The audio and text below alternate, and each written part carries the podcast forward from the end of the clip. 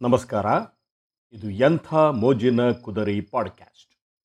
ನಾನು ನಿಮ್ಮ ಪರಮೇಶ್ವರಪ್ಪ ಕುದರಿ. ಸ್ನೇಹಿತರೆ, ನಾನು ವೃತ್ತಿಯಿಂದ ಮೇಷ್ಟ್ರು. ಪಾಠ ಮಾಡಬೇಕಾದ್ರೆ ನಮಗೆ ತರಗತಿಯಲ್ಲಿ ಅನೇಕ ಹಾಸ್ಯ ಪ್ರಸಂಗಗಳು ನಡೀತವೆ.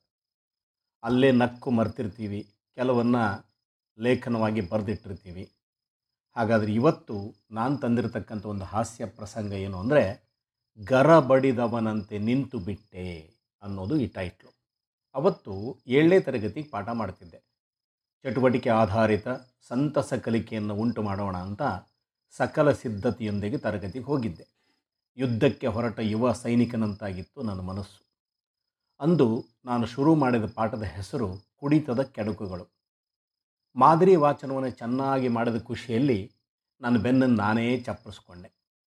ಕುಡಿಯುವುದರಿಂದ ಸಂಸಾರಗಳು ಹಾಳಾಗ್ತವೆ, ಮನೆಯಲ್ಲಿ ನೆಮ್ಮದಿ ಹಾಳಾಗ್ತದೆ ಅದೊಂದು ದುಶ್ಚಟ ಎಂದೆಲ್ಲ ಹೇಳಿದೆ ಮಕ್ಕಳು ಬಾಯಿ ತೆರೆದು ಕಣ್ಣರಳಿಸಿ ನನ್ನ ಪಾಠ ಕೇಳ್ತಿದ್ರು. ನನಗೆ ನನ್ನ ಮೇಲೆ ಹೆಮ್ಮೆ ಅನ್ನಿಸ್ತು ಸದಾ ತರಲೆ ಮಾಡ್ತಿದ್ದ ಹರೀಶ, ಗಿರೀಶ, ಸುರೇಶ ಕೂಡ ಸೈಲೆಂಟಾಗಿ ಪಾಠವನ್ನು ಆಲಿಸ್ತಾ ಇದ್ದರು ಬಹುಶಃ ಅವರಿಗೆ ದಿನಾಲು ಕುಡಿದು ಬರೋ ಅವರವರ ಅಪ್ಪ ನೆನಪಾಗಿರ್ಬೋದು ಅಂದ್ಕೊಂಡು ಪಾಠ ಮುಂದುವರಿಸಿದೆ. ಅನೇಕ ಉದಾಹರಣೆಗಳೊಂದಿಗೆ ಪಾಠ ಮುಗಿಸಿದೆ. ಚಟುವಟಿಕೆ ಆಧಾರಿತ ಕಲಿಕೆ ನೆನಪಾಯಿತು. ಮನೆಯಿಂದ ಬರುವಾಗಲೇ ನನ್ನ ಚೀಲದಲ್ಲಿ ಸ್ವಲ್ಪ ಸಾರಾಯಿ ಹಾಗೂ ಚಿಕ್ಕ ಚಿಕ್ಕ ಕೀಟಗಳನ್ನು ಹಿಡ್ಕೊಂಡು ತಂದಿದ್ದೆ. ಮಕ್ಕಳಿಗೆ ಒಂದು ಚಟುವಟಿಕೆ ಮೂಲಕ ಕುಡಿತದ ಕೆಡಕೆಗಳನ್ನು ತಿಳಿಸೋ ನಿರ್ಧಾರ ಮಾಡಿದೆ. ಒಂದು ಗಾಜಿನ ಲೋಟಕ್ಕೆ ವಿಸ್ಕಿ ಸುರಿಯುತ್ತಾ, ಮಕ್ಕಳೇ, ಇದು ಸರಾಯಿ ಅಂದೆ. ಇನ್ನೊಂದು ಗಾಜಿನ ಲೋಟಕ್ಕೆ ಕುಡಿಯುವ ನೀರು ಸುರಿಯುತ್ತಾ, ಇದೇನು ಮಕ್ಕಳೇ ಅಂತ ಕೇಳಿದೆ. ಇಡೀ ತರಗತಿ ನೀರು ನೀರು ಅಂತ ಅರಚಿತು. ನನಗೆ ಸಂತೋಷ ಆಯಿತು. ಸಾರಾಯಿ ಲೋಟಕ್ಕೆ ಮನೆಯಿಂದ ತಂದಿದ್ದ ಚಿಕ್ಕ ಕೀಟಗಳನ್ನು ಹಾಕುತ್ತಾ, ಮಕ್ಕಳೇ, ಇಲ್ಲಿ ನೋಡಿ, ಕೀಟಗಳು ಏನು ಮಾಡ್ತವೆ? ಅಂತ ಕೇಳಿದೆ. ಗಮನವಿಟ್ಟು ನೋಡಿದ ಮಕ್ಕಳು, ಸಾರ ಹುಳುಗಳು ಒದ್ದಾಡಿ ಒದ್ದಾಡಿ ಸಾಯ್ತವೆ, ಅಂದರು. ನನಗೂ ಅದೇ ಉತ್ತರ ಬೇಕಾಗಿತ್ತು.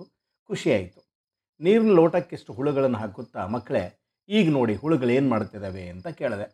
ಹತ್ತಿರ ಬಂದು ನೋಡಿದ ಮಕ್ಕಳು, ಸಾರ್ ಹುಳುಗಳು ಆರಾಮಾಗಿ ಈಜಾಡ್ತವೆ, ಅಂದರು. ನನಗೂ ಅದೇ ಉತ್ತರ ಬೇಕಾಗಿತ್ತು. ಮತ್ತೆ ಖುಷಿಯಾಯಿತು ಚಟುವಟಿಕೆ ಆಧಾರಿತ ಕಲಿಯ ಪರಿಣಾಮ ತಿಳಿಯುವ ಕ್ಷಣ ಬಂದೇ ಬಿಡ್ತು ಈಗ ಹೇಳಿ, ಮಕ್ಕಳೇ, ಸರಾಯಿ ಕುಡಿಯೋದು ಒಳ್ಳೆಯದು ಕೆಟ್ಟದ್ದು ಅಂತ ಮಕ್ಕಳನ್ನ ಕೇಳಿದೆ. ಎಲ್ಲ ಮಕ್ಕಳು ಕೆಟ್ಟದ್ದು ಸಾರ್ ಅಂದರು. ನನಗೆ ಮತ್ತೆ ಖುಷಿಯಾಗಿ ಪಾಠ ಸಕ್ಸಸ್ ಅಂತ ಬೀಗಿ ಆ ಕಡೆ ತಿರುಗಿ ಬೋರ್ಡ್ ಬರೆಸ್ತಾ ಇದ್ದೆ. ಹಿಂದಿನಿಂದ, ಎಕ್ಸ್ಕ್ಯೂಸ್ ಮೀ ಸರ್ ಎಂಬ ಧ್ವನಿ ಬಂತು. ತಿರುಗಿ ನೋಡಿದೆ, ಸಾರಾಯಿ ಕುಡಿಯೋದು ಒಳ್ಳೇದು ಸಾರ್ ಎಂದು ಎದ್ದು ನಿಂತಿದ್ದ ಹರೀಶ. ನನಗೆ ಗರ ಬಡದಂತಾಗಿ ಅದು ಹೇಗೋ ಅಂದೆ. ಹೊಟ್ಟೆಯಲ್ಲಿರೋ ಹುಳ ಸಾಯ್ತವೆ ಸಾರ್ ಅಂದ ಹರೀಶ. ಇಡೀ ತರಗತಿ ಗೊಳ್ಳಂತೂ ನಕ್ತು, ನಾನಂತೂ ಮಾತು ಬಾರದ ಮೂಕನಂತೆ ಗರ ಬಡಿದವನಂತೆ ನಿಂತು ಬಿಟ್ಟಿದ್ದೆ